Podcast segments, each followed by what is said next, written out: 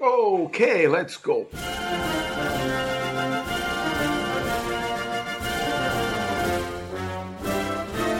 Hello, and welcome again to another edition of Football Ruined My Life, a podcast series that looks at football with a kinder eye than is traditionally trained on football before the Premier League began its appearance.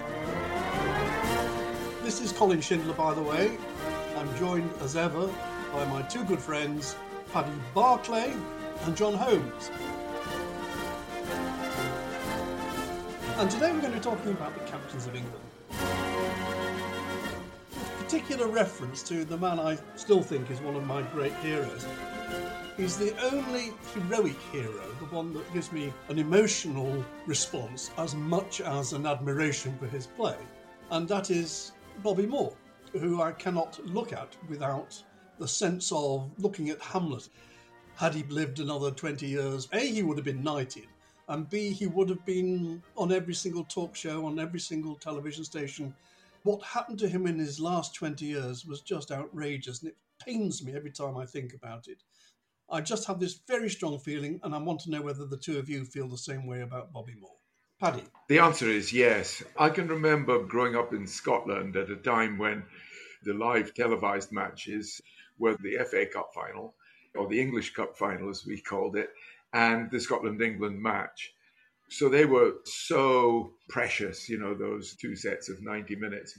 And the thing I remember about Bobby Moore is that he summed up everything that made us feel inferior to the English. Rightly so, Paddy. I mean, assisted by the pristine white strip with the Lions badge, he was godlike and he was beautiful, fit, his straight back sort of emphasized, I suppose, our inferiority, his poise.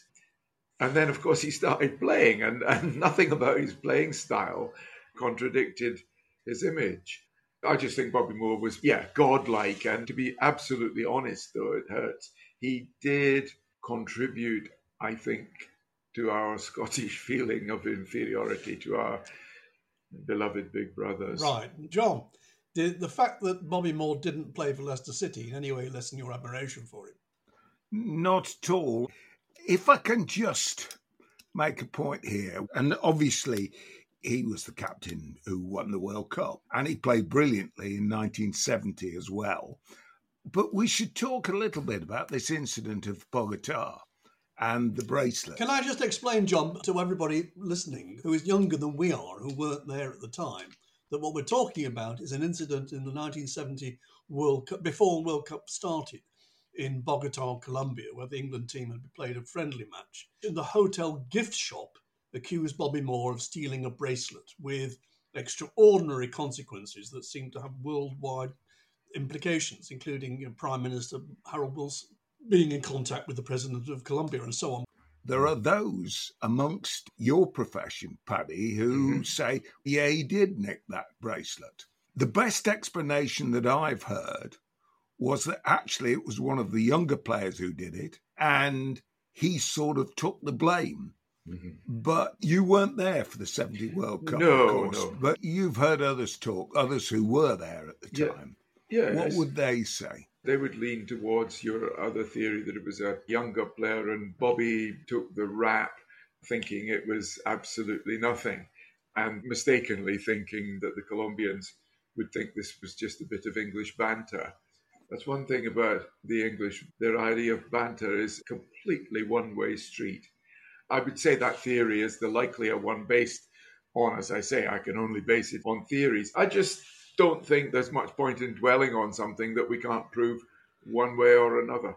The only th- other thing I would say is that after he finished in football, and probably during the time he was in football, he did consort with a number of people who you would say were not paragons of society. And he mm-hmm. did have contacts yeah. with the underworld, as it were. Colin, you know a little bit about this because you wrote the script for Buster. Yes. Story of the train robbers. Oddly enough, at the wrap party, I was in the same room as Bobby Moore. This is the only time. And the combination of characters, the train robbers were there because I've become friendly with Buster and Bruce Reynolds, who are the two main robbers. There was show business people. It was Julie Walters and Phil Collins and that level of, of showbiz stardom.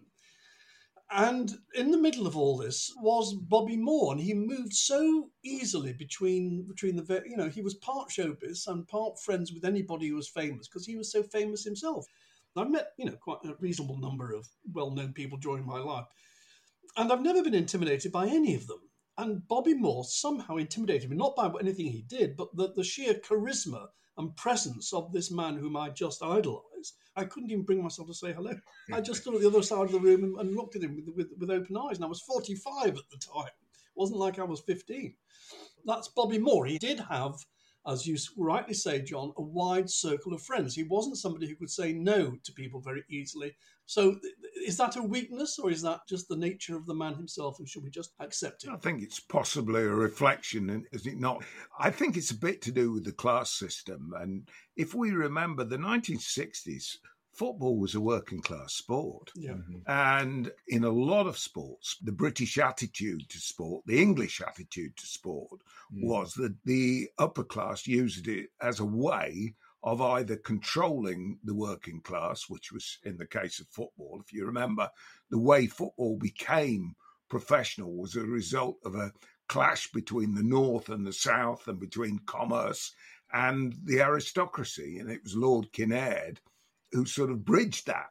And if anybody's watched this recent film, The English Game, it actually tells the story quite well. I think you were involved with that, weren't you, Colin? I wrote one draft of a script that was rewritten about 300 times, not necessarily to its benefit, I have to say. But what was it about Bobby Moore that made him so poised and so elegant? I mean, this is what we all admire about him. I mean, the only time I ever saw him lose control was when after the second German goal goes in in the 89th minute in the cup final because he'd seen the handball mm. and he chased it after the referee and stopped pointing at his hand. And that was so weird because you never, you simply never saw him do that. And the first goal is when he gets pulled down by, I think, by Overath, is it? And then he gets up immediately, not looking for anything other than where Geoff Hurst's head was, to put mm. the ball onto it. I mean, that's what I admire. I assume that's what everybody else admires. John? That's absolutely true. As a player, you couldn't fault him. He also played at that point for West Ham, who were seen as the purists of the mm. game. Weren't they? Mm-hmm. they played quite advanced football in that respect. The fact, of course, was that West Ham, whose record in the league was pretty average at that stage, contributed three players to the World Cup winning yeah. side. And also the mark of, of great players, as well as his goals, we remember his misses because even his misses were beautiful. You remember the one where he sort of dummies the goalkeeper yes, couldn't quite coax it into the net, plus the near miss from just inside the opposition half in the same 1970 World Cup. Yeah, with great players, you remember their occasional falls from grace. I remember in the case of Bobby Moore, a cup victory by Stockport over West Ham at Edgeley Park. It was 1 0, and the goal scorer was a midfield player called Tommy Spratt. And what made that night at Edgeley Park so absolutely fantastic was that Stockport beat a team including Bobby Moore. The times when he didn't win, he was still absolute class and lent something. I wonder whether there's a parallel with John Snow only in the extent that Snow was well known for not really liking county cricket, but doing his very best when he played Test cricket. It was the international circuit and games that brought out the best in him, and he found it difficult to motivate himself for a six day a week game on a county ground in Ilkeston. And I'm wondering whether I didn't see enough of Moore for West Ham, except when he played City or when he was on television. I wonder whether the same thing could be said to apply to him, that really it was the international competition that brought out the best in him. And maybe that's why West Ham never really threatened after the 64 FA Cup and 65 European Cup Winners' Cup. They never threatened to do anything no. with all those good players. So, John, what do you think of that thesis? I, I know another cricketer who didn't do his best in county cricket called David Gower, oh. who was similarly a sort of elegant performer, much admired for his poise and sang-froid and so mm-hmm. on, but that's by the by. I suppose that's correct. The interesting bit, of course, is that in those days, international football was definitely seen as the pinnacle. I wonder whether it is now. Of course, again, it's all explained by television. We get so much football week in, week out on the television, and that's where the majority of people absorb football. But in those days, we only got cup finals and internationals. Mhm. So I think, in a way, that's why Bobby was as famous and revered as he was. You're absolutely right. I mean, England, was it last summer, got to the final of the European Championship, which was their best performance since the days of Bobby Moore. I haven't a clue who the captain was. It Harry Maguire? Was it Harry Oh. Kane? You know, Well, that kind of the underlines the point that the international football doesn't quite carry the gravitas that it did. I think in that's true. But, but let me ask you the question. I mean, what does a captain, a football captain, do, John? He tosses up and chooses ends. Is there anything more to it apart from the symbolism of the armband? There are captains who've been seen as inspirational. The interesting bit is whether a captain's a defender or an attacker. Recent years, most of the time, it's been an attacker. Mhm. Shearer's an attacker, Kane, Lineker, Keegan. And the only defenders have been captain were Terry Butcher, who sort of stood in for Mhm. Brian Robson when he was injured. Mhm. It's not like the Billy Wright, Jimmy Armfield figures Yes. even Ronnie Clayton, who was Mm. the first person who succeeded Billy Wright. Johnny Haynes was a captain, of course. I, I, I, how many of us know? What about Cuthbert Ottaway, who was the Yes, first I- ever England captain? I knew you'd bring Yeah. him up at some Yeah. point. I don't know what position Cuthbert played, which is appalling, but they did have a striker captain in uh, Wood. was it Woodward, Viv Woodward, yeah. Vivian Woodward, who was a great player who played for Tottenham. I think And Steve Bloomer was also a was forward, also a yeah. forward. And Charlie Buchan. Well, I've got the list here of post-war captains, and you can prove your point. Okay. Starting with Billy Wright and going on to Ronnie Clayton, Johnny Haynes, Jimmy Armfield, Bobby Moore. Then Emlyn Hughes, Alan Ball, Yeah. Gerry Francis, Keegan, Yeah. Brian Robson, Lineker, Stuart Pearce, Mm-hmm. David Platt, Tony Adams, very briefly, then Shearer, then Beckham, then John Terry, and then Ferdinand, Rooney, and Kane.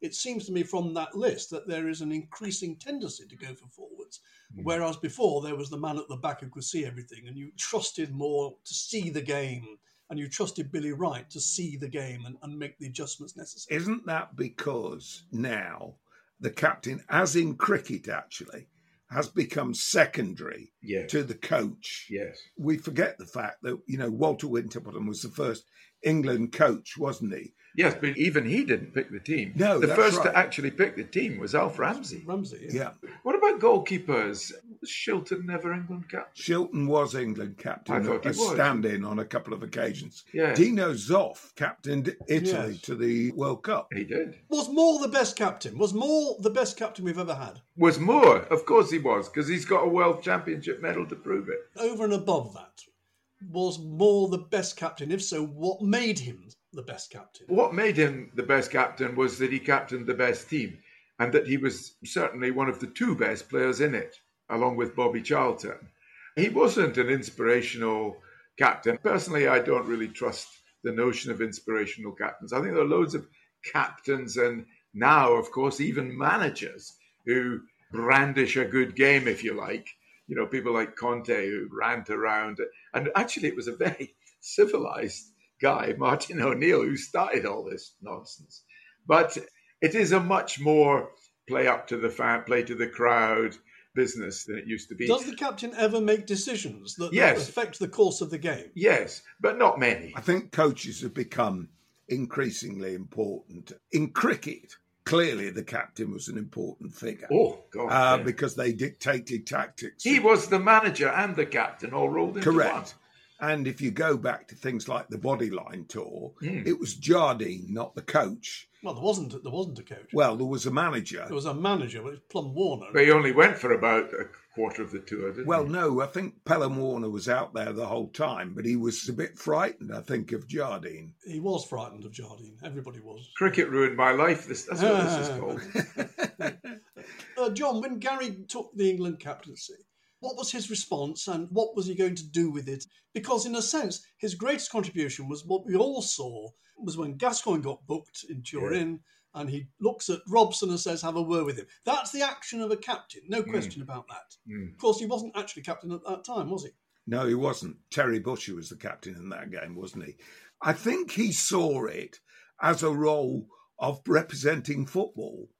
I think the 1990 World Cup, which I regard as being one of the great turning points of the modern game. This was before the Premier League, actually. Mm-hmm. If you remember, 86, there was interest and so on, but by and large, it was still associated with hooliganism.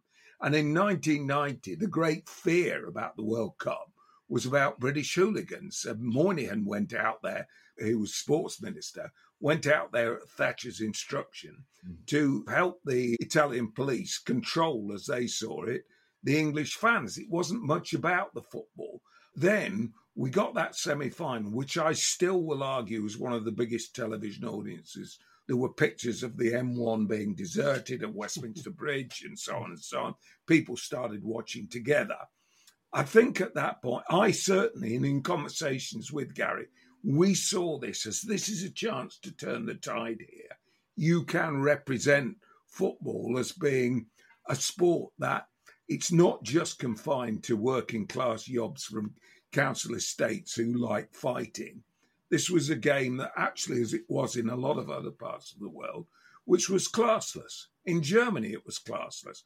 Yeah. Shortly before the 1986 World Cup had been Heysel, which was an atrocity. Shortly before the 1990 World Cup had been Hillsborough, which was a tragedy. And I think the country understood the radical difference between those.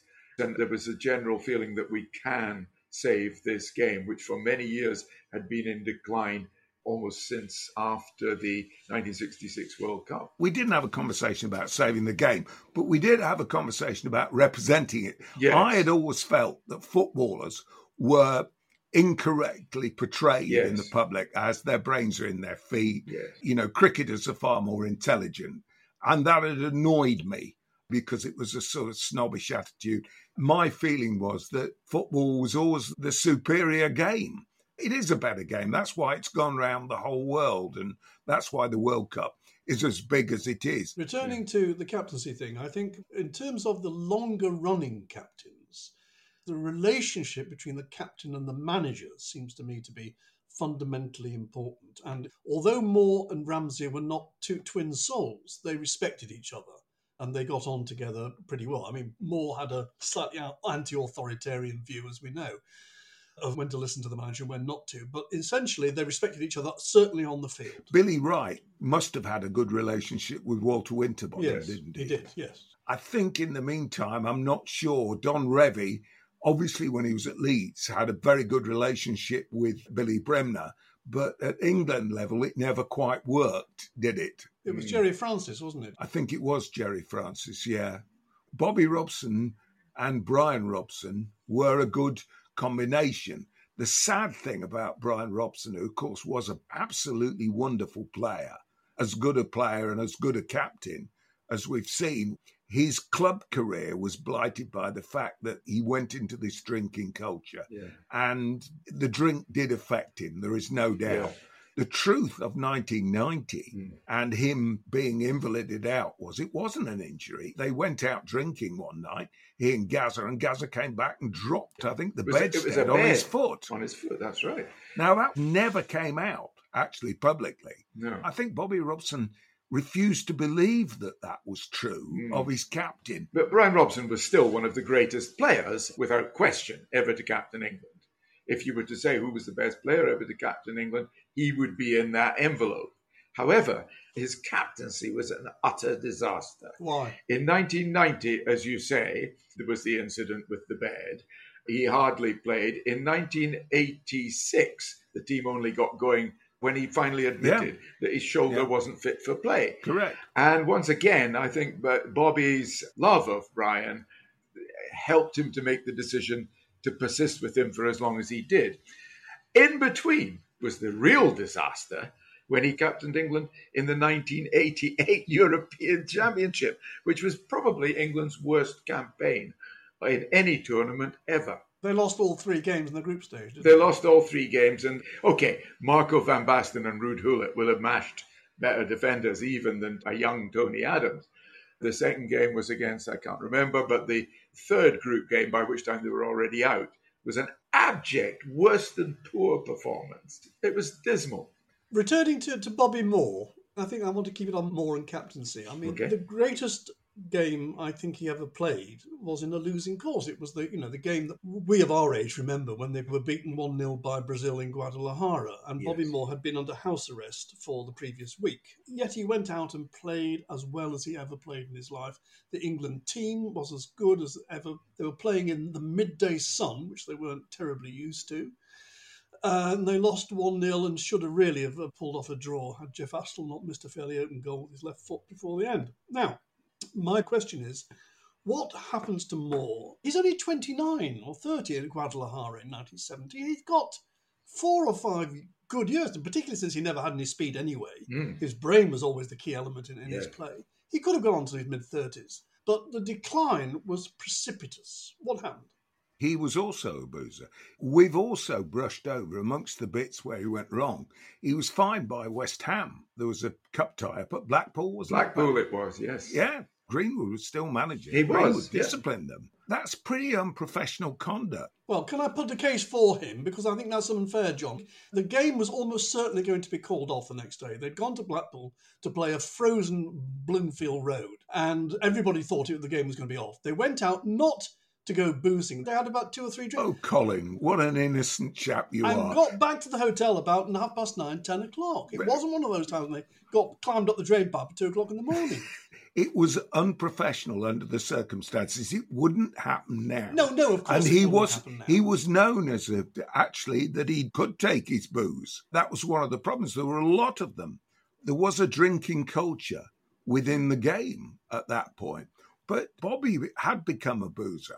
And Jimmy Greaves was in that side, who was yeah. a boozer as well. Yeah. I think one of the problems was that West Ham, they were a beautifully cultured side, but the culture within football was not particularly professional mm. at that point. He might have done better to go to a team that was seriously challenging for a league title. Brian Clough always said that he would have wanted to sign Moore I believe he might have tried at one point. Well, Moore would have been to Clough what Dave Mackay had been to Clough when he signed Correct. for Spurs. He played exactly that role. It made sense. But he was on the verge of signing for Spurs just after Martin Peters had gone there, and Ron Greenwood killed the deal.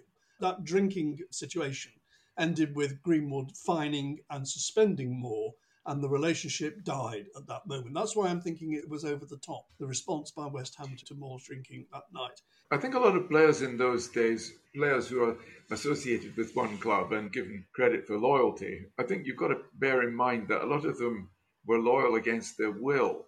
I mean, mm. another one who would have gone to Tottenham like a shot was Johnny Haynes. Yes. And people say Johnny Haynes yes. stayed loyal to Fulham because yes. he was on £100 a week and so on. Tottenham was the club that he loved absolutely adored. He was a boyhood Tottenham fan, and he wasn't able to go in the same way Mr. Preston. Tom Finney wanted to go to Palermo and was denied the opportunity.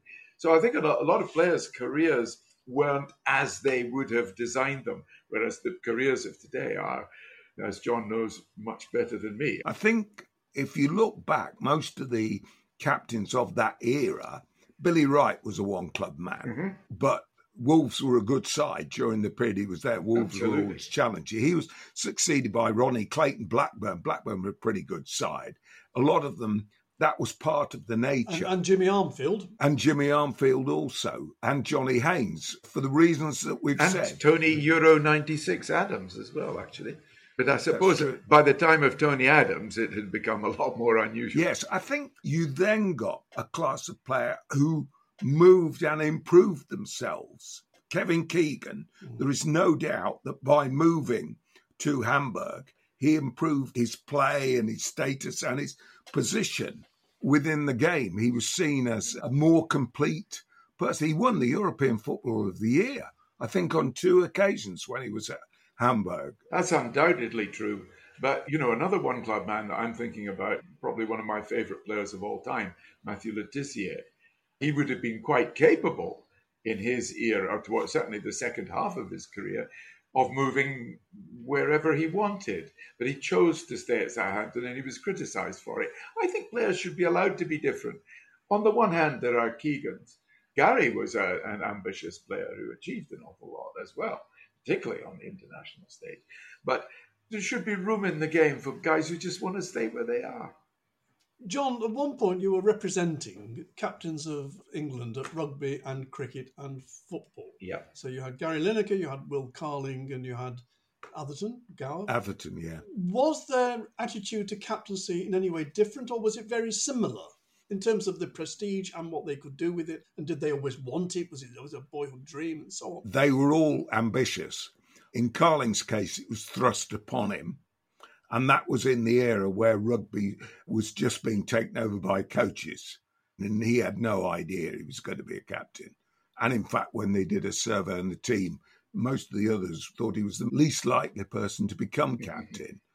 but having got the role, he did see it as being a sort of spokesman for the game. Now, that may have been to a degree my influence. With Atherton, Atherton was known as FEC, which was either effing educated C or a future England captain. But Atherton was definitely interested in the whole concept. I had Gower as well, Gower was a sort of captain out of the Bobby Moore mode in a way, who was meant to represent England because he was this effortless, graceful player. But in those days, I can remember, and this says a bit about English sport, it was obvious at one point early in his career that he was going to be a captain at some point or another. And I wanted to get him talking to people who'd done the role previously mm. so that he learnt a bit.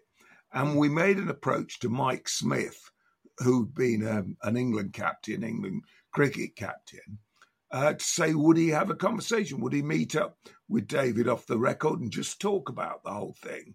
And the reply we got back was that was a bit premature, really. He should stick to be doing what he's doing. They wanted to keep players in their place. They weren't meant to get ahead of themselves and so on.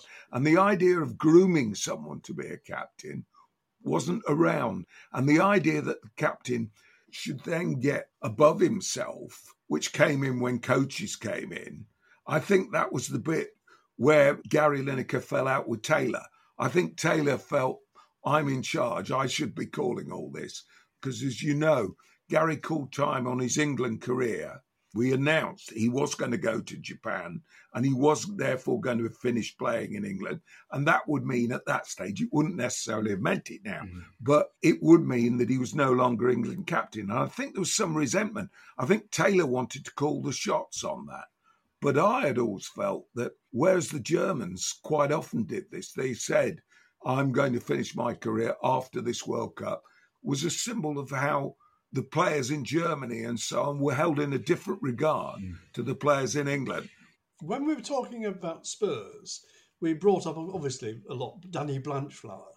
As far as I'm aware, he did make decisions on the field that didn't always cohere with those of Bill Nicholson, but that was an indication that you could affect a game on the field as a captain. As I understand it, Blanchflower was effectively captain and manager of Northern Ireland in 1958. Yes, I'm sure that's true. And they got to the quarterfinals. And at Spurs, he was very influential. I think it was Danny Blanchflower who got rid of Jimmy Anderson as manager, who'd actually not got a bad track record as manager, but Blanchflower didn't get on with him and wanted Nicholson to come in. And of course, then Blanchflower, it was a pretty senior player. And when he played in the double side, he was well over 30 at that stage. Yes, but very, very influential. I, I'm put in mind that, you know, sometimes players do adopt a sort of quasi managerial role. We spoke earlier about Bobby Robson, and during Bobby Robson's all too brief tenure at Barcelona, he talked an awful lot about Pep Guardiola's influence on the club and how important it was for any manager to come in to get on with Pep. Because not only was he a very opinionated player, quite lippy like Blanchflower, but being Catalan, he was that much more powerful than the average player. So there can be players who have that role. I mean, Emlyn Hughes, you know, we mentioned Emlyn Hughes, and Emlyn Hughes and, and Shankly had a very close relationship. Whether Emlyn Hughes would dictate tactics is something that I wouldn't know, but he certainly seemed to have an eye. Brian Robson, I can remember Manchester United performances where Brian Robson was pointing this way, pointing that way, switching the play, not necessarily by himself, but telling others to do so. So, yes, there are some players, but my guess is they've always been rare and they're becoming even more rare in the sort of data driven, demonstrative, manager friendly world of football that we have now. I associate, to return to my own home team, I associate much of Manchester City's success during the golden era, to which I mean 1966 to 1976, to the captain and then manager, Tony Book. Tony Book was the man. I mean, there was no question. That when Tony Book was injured at the end of the championship season in 68, didn't come back till the beginning of the 69 year in January 69. They then went on to win the cup. The retention of the championship was a non event by beginning of September. It was a terrible time. And Book's return revitalised the club, no question whatsoever. So rather as Moore with England and Book with City, I associate the success with those strong captains. But of course, Manchester City today are a different club. They do have extraordinary success. And I don't know from week to week who the captain is. I sort of do, in the sense that it's the bloke who tosses it up at the beginning of the game, but there's no sense in which Tony Book was clearly the captain. You could see players' eyes going to him at various points. I remember specifically when Neil Young scored the goal that won, oh, I'm sorry, John, won the cup in 1969 against Leicester City. When the players were going berserk, Book went up to them at that moment when Shilton still picking the ball at the back of the net, saying, Calm down, calm down. Clearly, this is the time we're at our most vulnerable. You've just scored, they'll come back at you. Now just calm down, stop it. Hmm. And that's captaincy for me. It's interesting. These captains, who were great captains, don't necessarily make good managers. Billy Wright was not a good oh, manager. terrible manager, yes. Bobby Moore, we don't know actually, No. but the view in the game was that he wasn't going to be Strong a good enough. manager. Frank McLintock, who was a great captain actually at Oh, Arsenal, he was a disastrous manager. Bobby Charlton was not a good manager. So there's a difference, isn't there, between leadership on the pitch.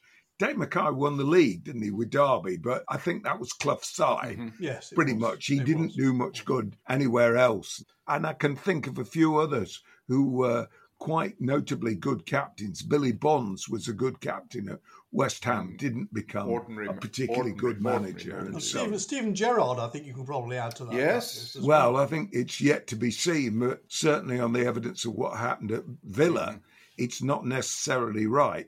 It does seem to be that elsewhere in the world, Beckenbauer was obviously a pretty good Won manager. World Cup, yeah. Cruyff, who was captain, was obviously a brilliant manager. But he played Gary out of position, didn't he? He didn't do much for Gary's career at, at Barcelona. He didn't like English players, apparently. That was Or one of English his. Uh, he was notably anti English. I think there was also a certain amount of resentment in that Gary became quite a popular hero in Barca because he scored a hat trick against Real Madrid. Hmm. And the people, therefore, immediately took to him, and also the fact that he learnt the language and got himself around town. Sometimes the ego of people, especially ego of managers, Clough would never want his captain to be a more prominent person than him. He had McGovern as his captain. Now, McGovern wouldn't say boo to a goose. Hmm. And do you think he chose him for that reason? It's possible, isn't it? Yes, it certainly makes sense. I want to sort of start to wind up this discussion in in one particular way and see whether you, you agree. There is a particular shot in 1966 taken from inside the tunnel as the teams come out the red shirts of England, the white shirts of West Germany, and at the head of the England team is Bobby Moore with the ball under his arm. And I don't know whether you feel the same way. Emotionally, I feel daddy's here. Yes. I feel really glad to see him and glad that he's the captain and thrilled that he's looking after us. Now, all right, dial down on the on the over sentimentality of it, but the, the feeling is very strong. Verging on homoeroticism there, Colin, I'm afraid. he's such a hero to me that I feel comforted by Did the fact that Bobby Moore was a good looking blonde six foot man affect it? Yes, probably it did. I'm afraid Nothing wrong with that. that looks always affect it. Otherwise, That's Beckham would not have been Yes. an iconic English captain. Isn't it funny? Yeah. We've talked for 40 minutes and not even mentioned Beckham. Yes, why was that? Do you remember him being a great cap? I remember him emerging, having negotiated a wonderful payment that if they won the World Cup in 2006, they were thrilled that they had got an agreement with the FA that would get something like £325,000 per man. Now, famously, the England team in 66 got £1,000, of which 40% was taken in tax. So they actually won the cup for, for 600 quid.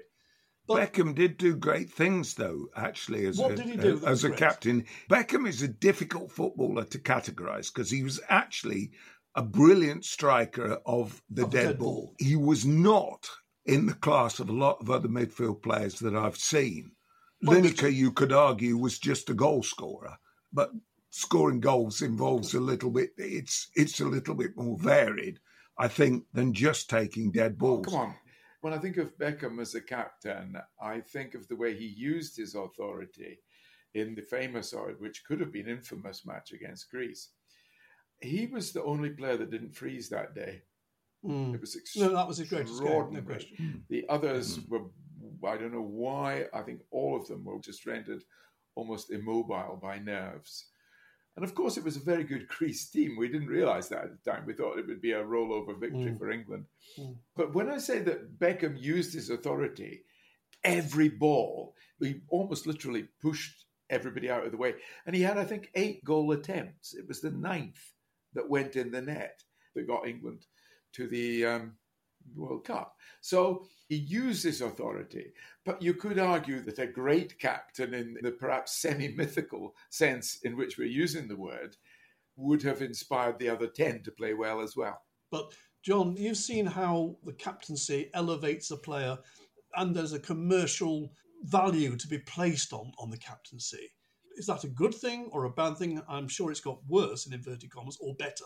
Well, it's an inevitable that it will happen.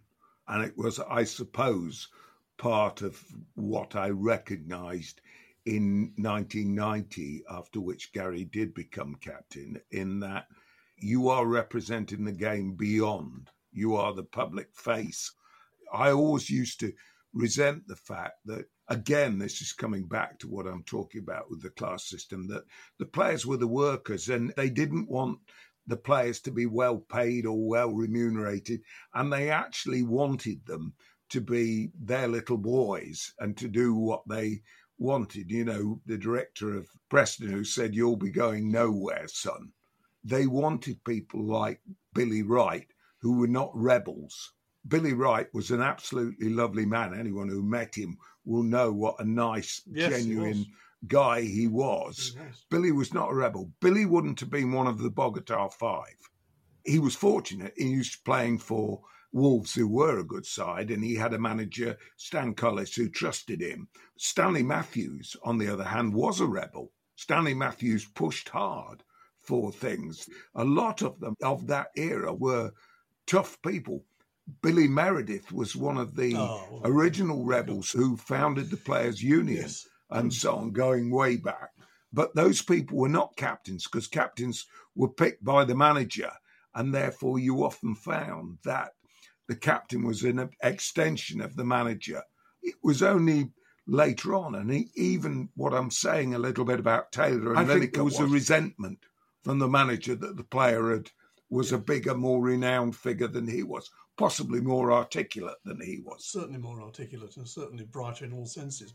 And on that note, we'll say thank you to Paddy, thank you very much to John, and from me, Colin Shindler, with a slight sense of I wish Bobby Moore was still here. I do miss him. I do miss him. And a sense that well, I've enjoyed this podcast with the two of you to reminisce about a great man and an important job as captain of England. And as long as we don't win the World Cup, the image of Moore will remain as the paramount image to which we all aspire. Thank you, John. Thank you, Paddy. Thank you, everyone, for listening. See you next time on Football Ruined My Life. Cheerio.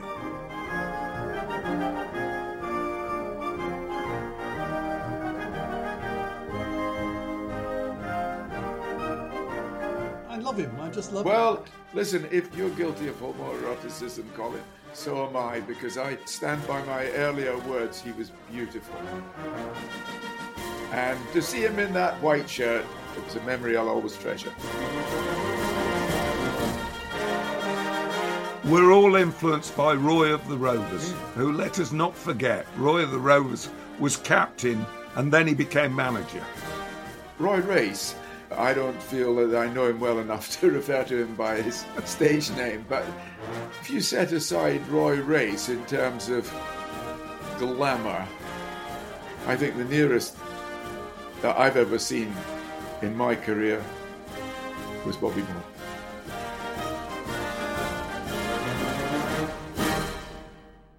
You can let us know what you think about Football Ruined My Life by emailing us at footballruinmylife at gmail.com.